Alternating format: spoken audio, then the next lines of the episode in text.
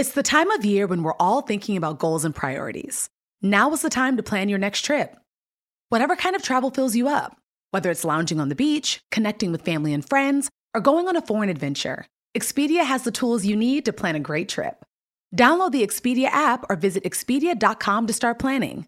You do need to be a One Key member to use price tracking. Signing up is easy and free. Expedia, made to travel. We've all been there. You have a question about your credit card, you call the number for help, and can't get a hold of anyone. If you only had a Discover card. With 24 7 US based live customer service from Discover, everyone has the option to talk to a real person anytime, day or night. Yep, you heard that right. A real person. Get the customer service you deserve with Discover. Limitations apply. See terms at discover.com slash credit card. I'm Oprah Winfrey. Welcome to Super Soul Conversations, the podcast. I believe that one of the most valuable gifts you can give yourself is time. Taking time to be more fully present. Your journey to become more inspired and connected to the deeper world around us starts right now. All right, come on in. All right. May I say you look healthier, stronger, and more vibrant and radiant than you did the last time we sat down here four or five years ago? Well, I think you're. I think that's right. There was something brewing physically then. I was a lot more tired than I realized. Really? I'm, I'm much healthier now. Yeah, I can feel it. I can sense that you are. And I swim every day. You still. I was going to ask you. Yeah. Where you're leaving this this conversation and you're flying to go to a Yeah. speaking engagement. That's right. 82 years old. Yeah. What gives you your energy? I don't want to be corny, but it is life. Mm-hmm. You know, I I live for the fulfillment of life. Not just in myself, but in others. So when I get up in the morning, I Mm. always have a goal. I think purpose is the definition of the life well lived. I believe that Yeah. so strongly. And you've written over 50 books, and this one I think is designed for this moment in time. It's called The Time Is Now, a call to uncommon courage. And I can feel from the writing of it that there was something in you that was driven to write this. This isn't just a book you're fulfilling because your publisher says we, you need time for another book. No. No. What happened? Well, what happened is what's happening in the United States. I, I feel very strongly mm-hmm. that the country as a country and mm-hmm. the globe as a globe is at a crossover moment in time. Yes. And I've been dealing with that phrase in my head for, for four or five years now. We are leaving. We have already left one form of life that you and I were taught from first grade on and is now disappearing in front of our eyes Yes. to something new that is new but has no true north. Yes. It has no moral compass. It gives us no direction. What it does is shatter everything we've we've been told all of our lives could not be shattered.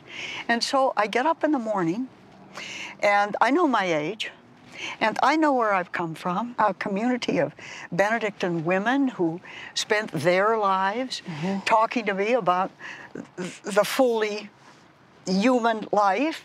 And I see it, I see it dropping out of the grasp of the next generation. I'll tell you the truth, Oprah. I don't want to go to my grave and on that last sickbed say to myself, and you said nothing. Mm. So I just decided I would write that book, throw it out there, make that statement about what I think is happening, what I think we must do to confront it, and then I'll at least know that somehow or other I it. didn't let it go by in silence. Yes. There's too much silence Yes. going on in this country. Yes. Because you see, we've been taught that this can't happen to us.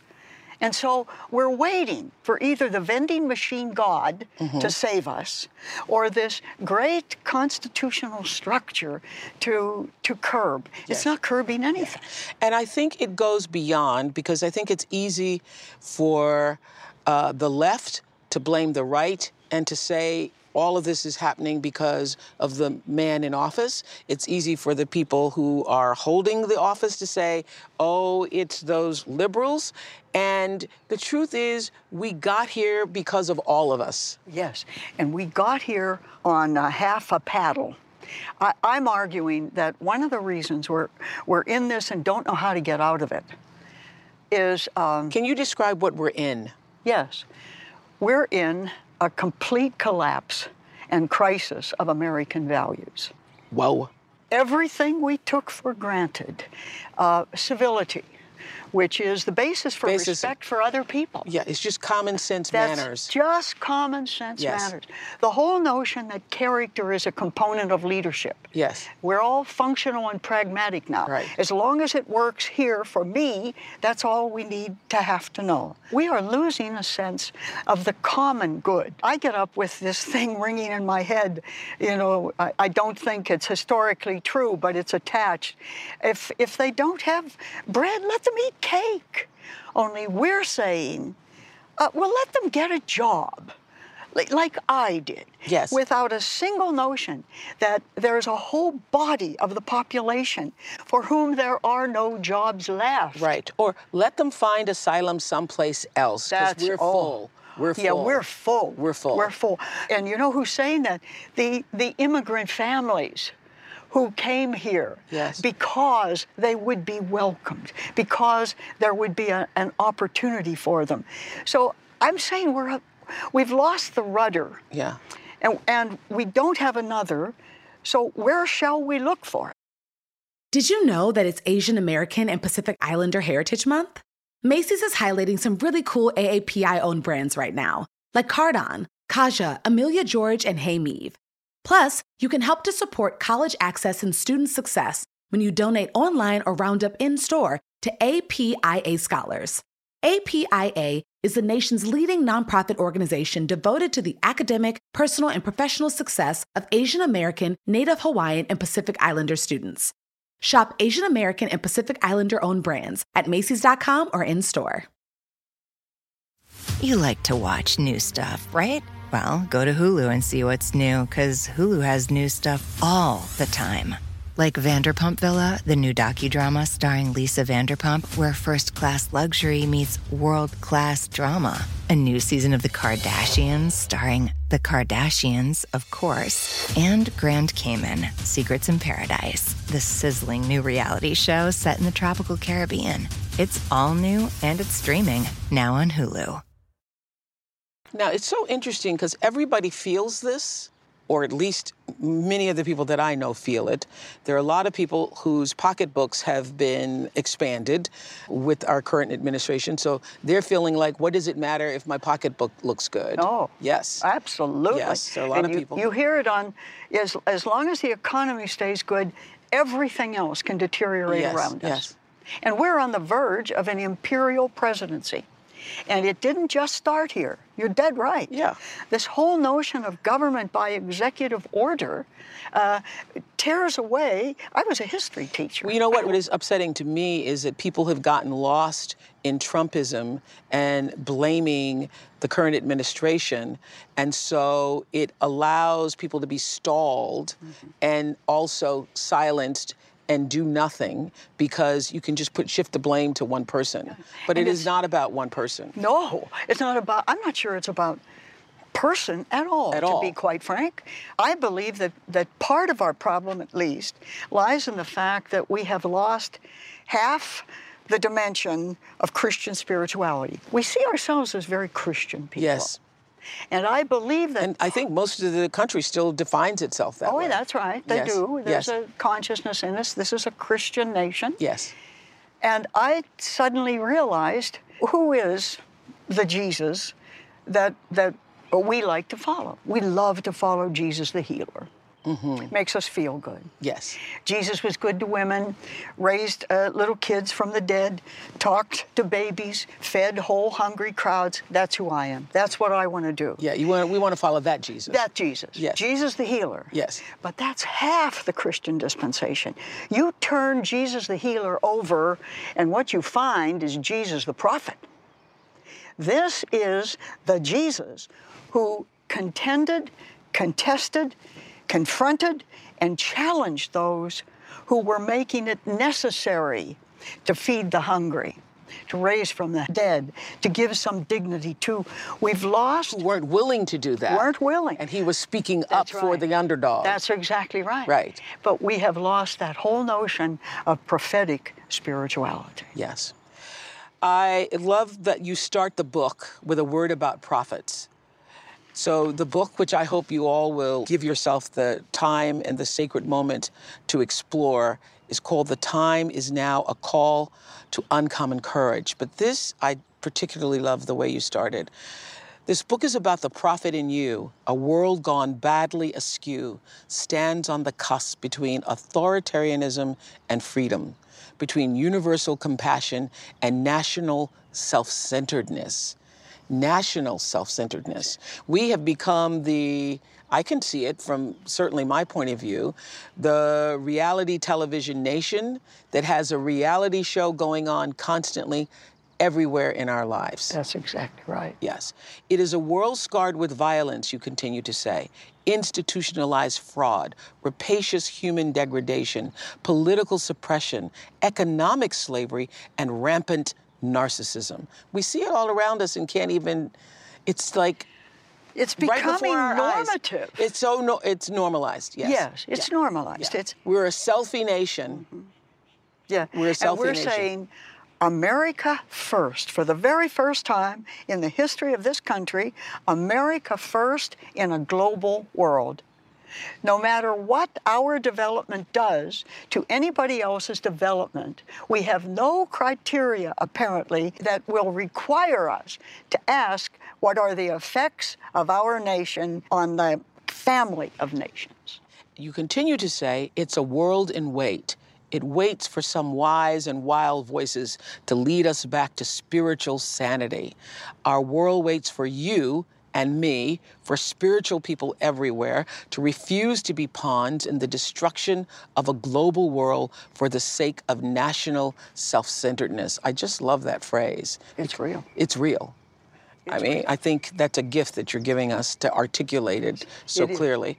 The only question is will we take up what we know is our moral and spiritual responsibility, you say, to make the world a better place for all? To bring to life the fullness of creation for all, to bring about equality, safety, security, and compassion for all, that is where the prophet comes in. The prophet is the person who says no to everything that is not of God. Right. No to the abuse of women. No to the rejection of the stranger. No to crimes against immigrants. No to the rape of the trees. No to the pollution of the skies. No to the poisoning of the oceans. No to the despicable destruction of humankind for the sake of more wealth, more power, more control for a few. No, even to death. That's right. That is, and and and why is the prophet? Good for you. Good for you. Right. Go, That's Sister right. Joan. It's true, That is Oprah. so We're not even poignantly talking expressed. in those terms anymore. No. We're not. I don't think we know how bad it is. I think it reminds me of the beginning of Elie Wiesel's book Mm. Night, where Oh. Moshe the Beadle is coming and trying to warn the people of what's ahead. That's and no one can hear it. That's No one no can one. hear it. No one can hear it. So here you are, Moshe the Beadle, in the form of Sister Joan, Well, trying to tell us what's this- ahead. This is the work of the prophet, you see. As little kids, we learned one thing there was one God. There was one God. Now, if you really believe that there is only one God, then you must believe that that one God is communicating these messages in all languages, in all terms, to all colors and Right. all dialects everywhere. We're getting the same message about human unity, about care for one another.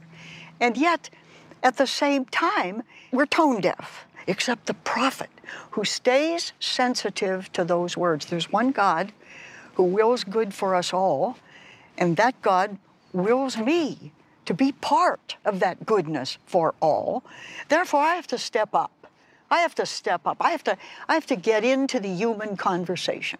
I have to participate in the conversation that's going on in this country right now about every poll tells us, every single poll says the majority of Americans say we're on the wrong road. We're not going in the right direction. The majority of Americans. Yes. But they're saying it silently, they're saying it quietly. We need to begin to insist that this become our national uh, conversation, or internationally, we're already dead. We have gone from outstanding and stunning national country to average. And now I travel a lot over Average in almost every everything aspect, now. yes. Yeah. And furthermore, except our except our armies. Yes. Yeah. Oh, well, except our military. Where I go around the world, it's perfectly clear that we are becoming irrelevant. We don't even claim to be the leader of the free world anymore because subconsciously we know we're not. You say on the very first page, even for the table of contents, we need to reclaim our own moral compass as a people. We have a spiritual obligation to reshape a world run amok. With the world around us cracking at the seams and America in a state of polarization and political disarray, this book sets out to answer the most serious questions of them all. How do we really get out of the swamp we're in? So tell us, how do we get out of this? This is the real swamp. We're all in the swamp. Oh, the we're in the swamp the isn't swamp. just in Washington, D.C. Well, I, I really believe it's the recovery. Of, We're in the uh, swamp because we've lost our moral way. That's right. We have no true north. we have no true north. We don't know where we're going or why we're going there. We have no criterion on which to evaluate our own position. You like to watch new stuff, right? Well, go to Hulu and see what's new, because Hulu has new stuff all the time.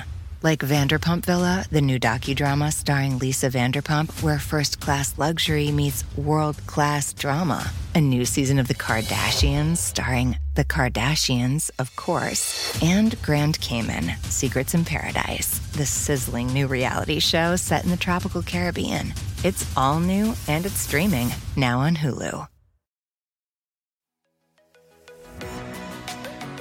Are you ready to unlock your inner greatness? If so, make sure to listen to my podcast, The School of Greatness, hosted by me, Lewis Howes. Join me as I sit down with world class performers, entrepreneurs, and thought leaders to uncover their secrets to success with new episodes every single week. Whether you're striving for personal growth, business mastery, or simply seeking inspiration, The School of Greatness has something for you, and you can find it on SiriusXM, Pandora, or wherever you listen to your podcasts. Subscribe and follow to the show so you never miss an episode and start your journey to greatness today.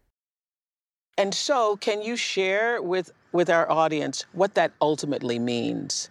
When you don't have a moral center, you don't have a compass, you don't have a true north, regardless of what it looks like. I think everybody thinks, oh, it's bad for a lot of people.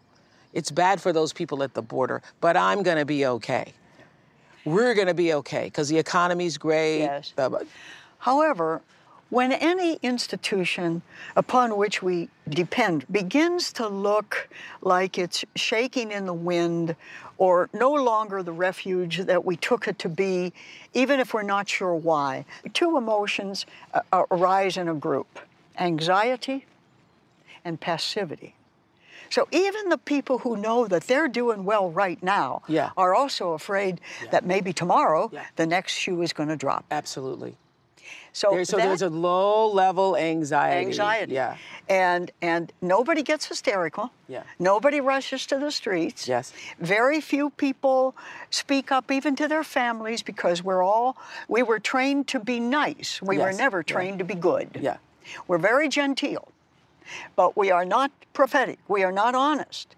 So what you get over here is the passivity that comes out of anxiety unexpressed.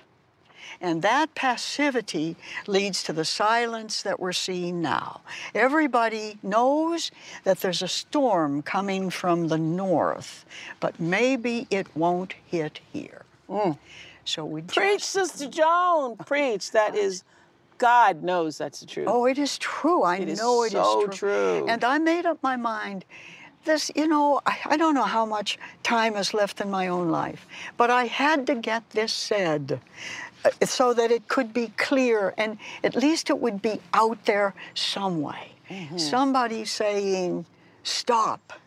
Not only are we going in the wrong direction, we have simply abandoned the right direction. And the right direction is where we came from. We came from civility. We came from a care for common good. We came from compassion. We came as a democratic nation with the honor of compromise. And now we have a Congress without conscience. They won't even lean across the aisle. We have, we have partisanship tearing us apart and embedded in our very national framework. And that's very recent. That starts with Newt Gingrich and Denny Hastert, and they institutionalized partisanship. Denny Hastert told his party that he would not take a bill on the floor in which he was not sure that they already had a majority of Republican votes before they walked in. He wasn't going to allow amendments and compromise and any kind of give and take. We don't have a Congress that is committed now to the common good. They're committed to party power, both of them. Both sides. Both sides. I'm not talking about a side. Yeah. I'm talking about an attitude. Uh, the prophetic spirituality is this contrary attitude. And the contrary attitude is not a set of specific, pietistic, well meaning, good feeling, religious little acts. Okay. So, prophetic spirituality. Daniel Berrigan, one of the prophets of our time, you write about in your beautiful book, who decried the Vietnam War and turned that into a lifelong path to peace for many, said this The prophet is one who speaks the truth to a culture of lies. And while saying no, the prophet also says yes. Yes to equal rights for all. Yes to alleviating suffering. Yes to embracing the different. Yes to who God made you. Yes to life. And that's what prophetic spirituality is, yes. is being able to step up to that. And it is sensitivity to that will of God for all, not just for America, Yeah. for all, for Yeah. all of us. Yeah. The one God wishes us all well. I now have a moral, spiritual responsibility. The one God by whatever name you by choose to call whatever, him. I don't care. Yeah. I don't care. And I don't think he, it, she cares. No, No, no, absolutely not. No, Not at all. No, not at all. So the time is now for us to get ourselves out of the swamp. How do we begin to do that? It's not so difficult. I'm not requiring anybody or even assuming that anybody should rush to the streets with placards. But I do think they should begin to be, become aware of what's going on around them. How do you do that? Let's say that there's a bill in Congress, how unusual, on, uh, on medical care. Yes. How about that? We'll, we'll just guess at that, that someday we might concerned about, be concerned about medical care, right? And so when I know that that bill is there and coming, Yes. I need to begin to study. That's the very first thing Isaiah did. The, the biblical prophet Isaiah was completely rejected by his society, the most militaristic period in Hebrew history, and he couldn't get their attention. So, did he call that a loss? No. He withdrew, he gathered groups around him, and he began to study and to prepare them. We have to study the legislation. We have to call our family together, call the club together, call the neighbor together, seven of you, five of you, and say, what are the implications of this? If this bill goes through, who will be affected? Who will be advantaged by it? Who will be disadvantaged by it? And then we have to magnify our voices. I tell people all the time have you sent $5 to save the whales lately? If you haven't, don't complain to me about the, the loss of the waters of the oceans or the destruction of them. Get attached. Find your concern. Right. You pick a cause, I say any cause. 'cause I don't can- There's nowhere you can turn that there isn't one. And it's all coming into the same place. yes. All of and it. all coming into the same place. And you write about our fear to risk, this is on page 31, our fear of not being popular. You say, there is risk to every life, Those who risk nothing risk much more. The Talmud teaches while we keep our heads down, our mouths closed, our public reputations unblotted, thanks to the silence we keep in the face of great public issues of the day, pillars of society erode in front of us. The call to discern the difference between what is holy and what is simply unpopular, between what is and what should be, is of the essence of the good life. That's I think now it's like people are afraid to speak up because you you won't get as many likes. You will be blasted on Twitter. You will be called out, you know. I recently spoke up for something I believed in and now all over Twitter people are like she's a snake, she's a snake, she's a snake. So to stand up for what you believe to be the truth and believe to be right, you take a big risk, particularly in the world of social media. If you and I were Greek philosophers, Yes. and we were sitting here together in uh, uh, third century BC, Yes. we would be talking about the development of the human conversation. Human discourse, as you have just described it, is over. It's over.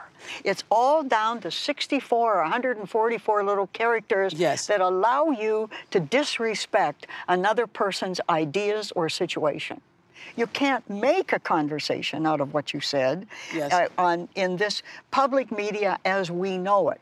So when I see uh, the attempts of some people Yes. to clean up Facebook, for instance, and Right. I'll, I'll say it uh, in public because it's in every headline, and rightly so. Mm-hmm. Suddenly, the more tension, the more division, the more hatred you can spew, the higher your ratings. Whatever happened to our souls, Oprah? Yeah, yeah, yeah. What you're saying here in the time is now is that we have lost sight of our souls, is what you're really saying. And so important because no one is calling that out. Well, here's another thing that's blocking us subconsciously. Our pride as a nation, and I don't misunderstand, quite rightly, is the separation of church and state. But it has become now the separation of mind and soul. The whole notion that part of my spiritual development lies in my analysis of the effect of my society on everything around me is the measure of my moral value Right. in this society. We, we love to talk about living as Jesus lived.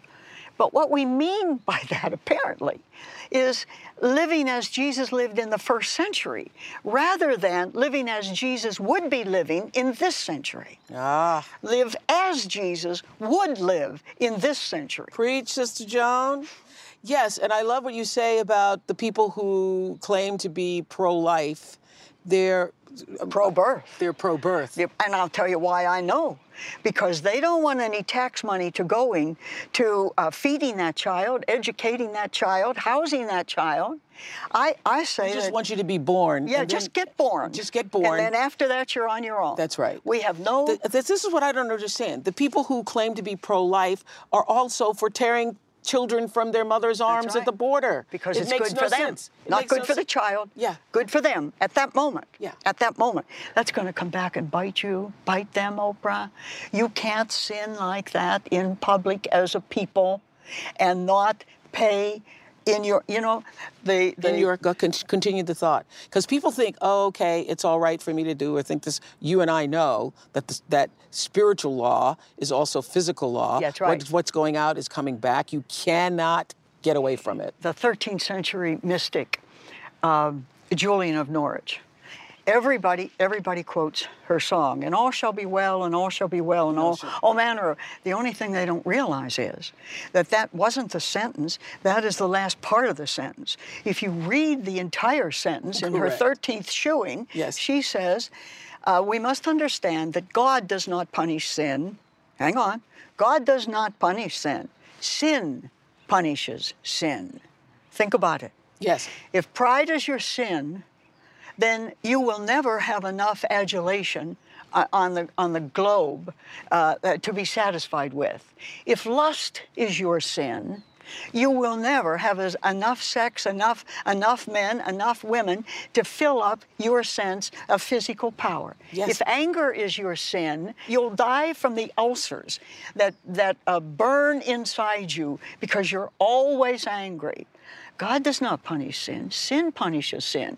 This is going to bite the heels out of us, Oprah. This attitude of self centeredness is going to come back and get us because self centeredness simply destroys itself. Well, I've never heard it put that way before that people are not as much pro life as they are pro birth, yeah. which is true if you don't want to spend the money in order to take care of the children once Absolutely. the children are here. Why don't you want to spend the money? Because you want the, the tax break. You want the tax break. You don't want to pay for education in this country. That's going to come back and bite us because people can't afford it anymore. And we're going to pretty soon be without a level of intellectualism in this country that can bring us beyond all of these issues. It, it boils down to, again, your beautiful articulation of national self centeredness. What got us to here? How, how did we lose our way? Or does it even matter at this moment how we got here? Well, we got here because we have managed to keep the population happy without educating them to the under issues. Look at this year's proposed budget. The prophets of budget reform will tell you that we are about to balance the national budget on the backs of women and children. Now, women and children are, are non existent on an accountant's sheet. We don't have any of those there. We have income, outcome, and profit, right? So once you take this bottom part of, of humanity and you deny women child care, hey, guess whose profits go up? Deny children education. Guess whose profits go up?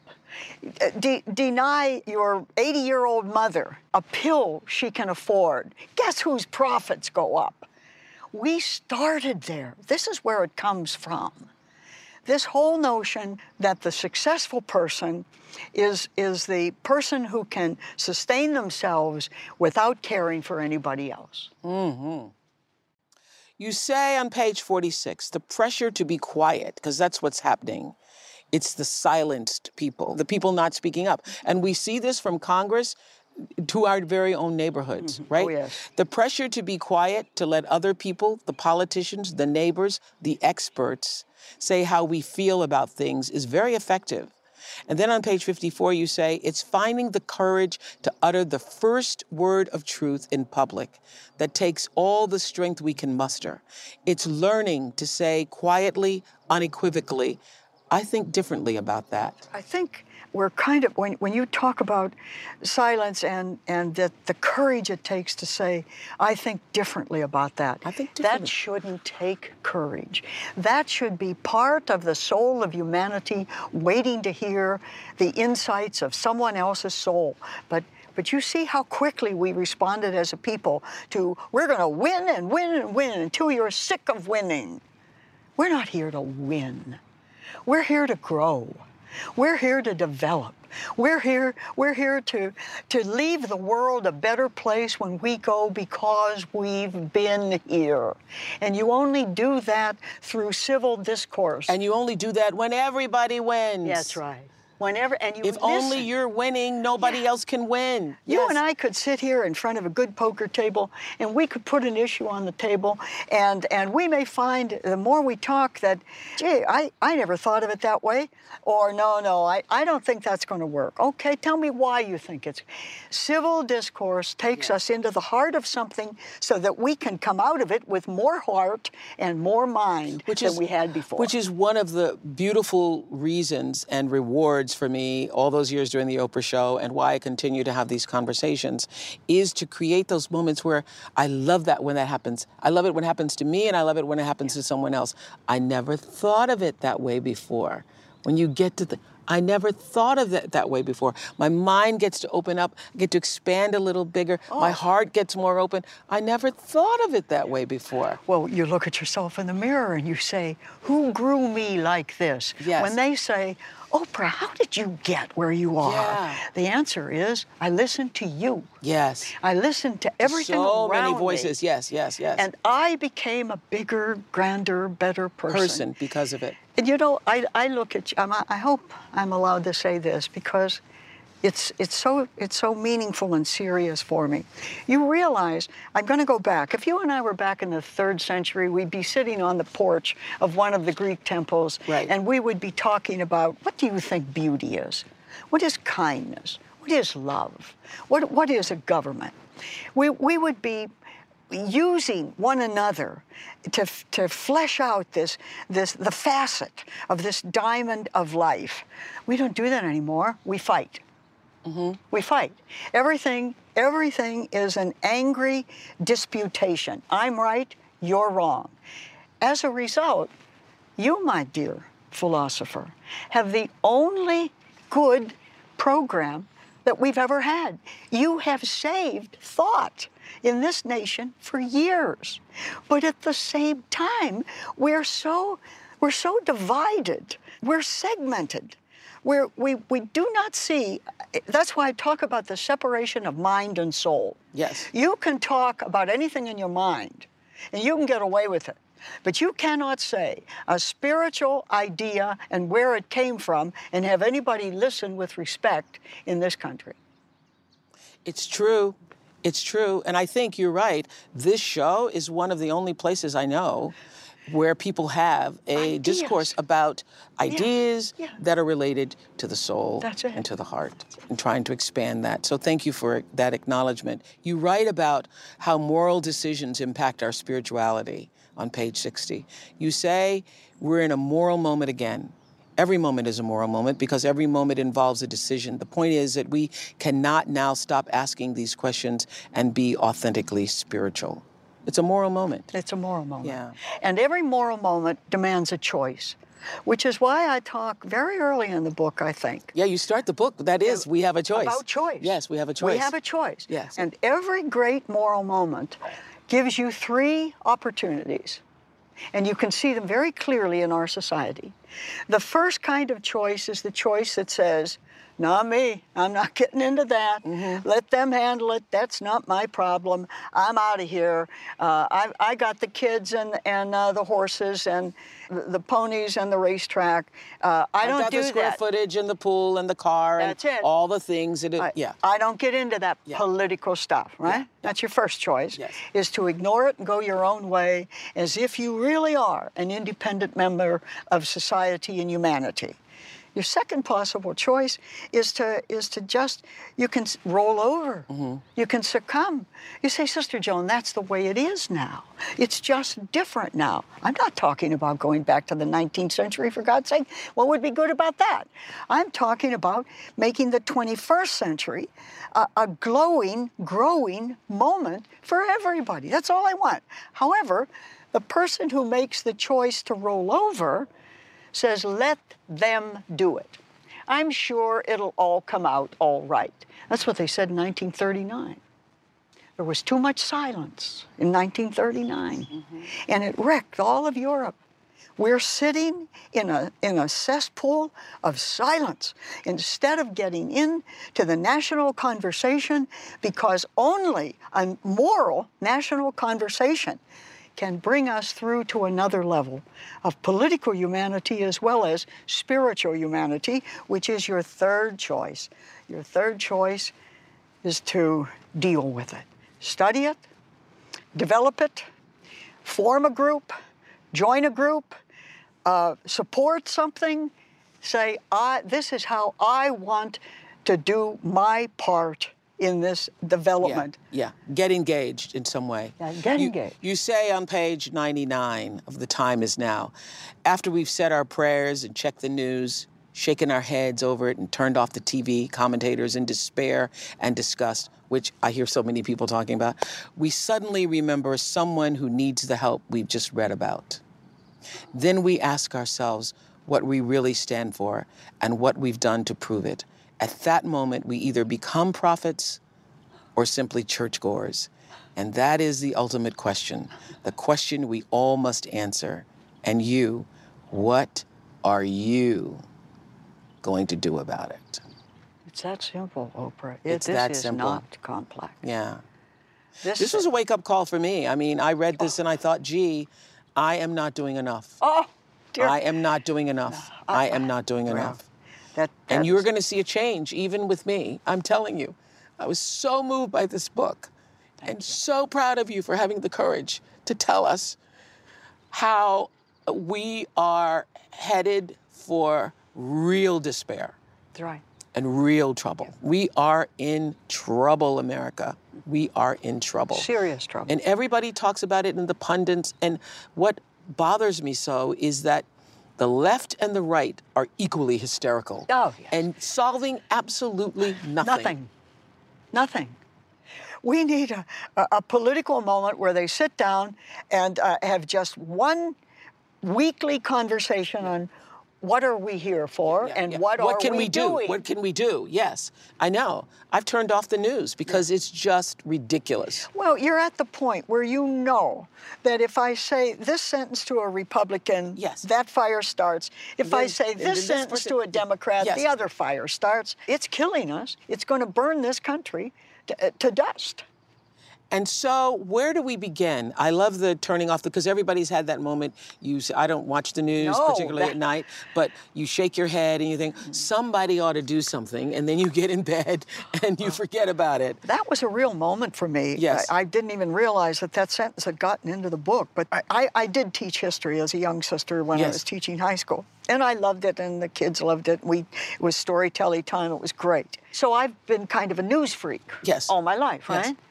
And now I see this moment happening around me, and I'm, I'm out with these wonderful groups of people, and I have discovered two things. You either don't dare say one word because it will split this thing right down the middle instead of opening a conversation that is grasping. People feel this even in their own families. Oh, even no, in you their own can't. families. You can't No, even no. bring it up. No, no. Uh, Thanksgiving is more fraught than Yes. it's ever been in history. Yes. And then you find yourself without a country, without a home, without a planet. And I began to hear people say, I don't watch the news anymore. I just can't take it. It's too much. It makes me nervous. I get tense. And I said, There it is, Joan. Nobody is discussing anything. And discussing it has become uh, debating it, and debating it has become win or lose. And so here we are. Yeah, you're only debating it to prove that I'm right. That's right. Yes. And I'm simply saying to people, would you pick this stuff up? Would you read it seriously? And if you're not a reader, would you find somebody who is, who sit down, bring five people together, say, what is going on here? How can we help? What do we need to do? Get in to the public conversation. Yeah. That is what you're saying. The time is now to do. And if you don't, this moment is going to pass us by, and the moment is going to get worse. Well, we're on the verge of an emperor right now. How much further, how many more years do you think we can go relieving ourselves of the responsibility to check on our own representatives, senators, local commissioners, everybody? They're there for us. What are they doing? What did they do in the township? What did it do to Well, the and all the silence is because people just want to keep their jobs. They want to be more, they, they're more interested in being popular than they actually are in serving the public. and they think if they speak their own truth, they will no longer have the position. I was just going to say, it isn't popularity in the truest sense of the emotional meaning. It's keep my job. Mm. They start running for for the position the day Yes, after the they day get after, the first right? They're just trying to keep it. all they do. Yes, that's right. All, that's all they do is run for public office. Yes. Well, you are saying it. You are saying. I was going to say if you could say anything to, you know, the people in government now, but it's not the people in government. It's actually us. It's us. And what I would want to say to us is, is clear. We're at a transition moment. It's obvious. Mm-hmm. I, I started with that. The world as I grew up in it, the world that taught me, is, is no longer with us. We're, we're, we are facing now this misty gray. What happens on the other side of this bridge, we will build. We will either build or not build. Yeah. What we want to have happen, we have got to begin to press for, not in any angry way, but in an obvious and open and loving way. What you encourage us to do is to use anger as a holy moment. Oh. Yes. I see anger as grace. I'm a woman. Don't tell me not to be angry about the suppression of women everywhere, all colors, all languages, all places. I know what women are living in. And I wouldn't give up that anger for anything. It's fuel. It will keep me going in behalf of women 10 inches away from the mm-hmm. edge of the grave. I will not stop because we need, without that anger, we're losing half the human race. Yes. We have half the human race deciding what the other half should do. Well, you must also be very angry about how the Catholic Church, in particular, has treated women, how the Catholic Church has looked at Oh, there. ab- I, abuse, moving people from diocese to oh. diocese. I mean, you must be very angry about those well, I can't. I can't tell you. I mean, that's that's just almost without. There are no words for that.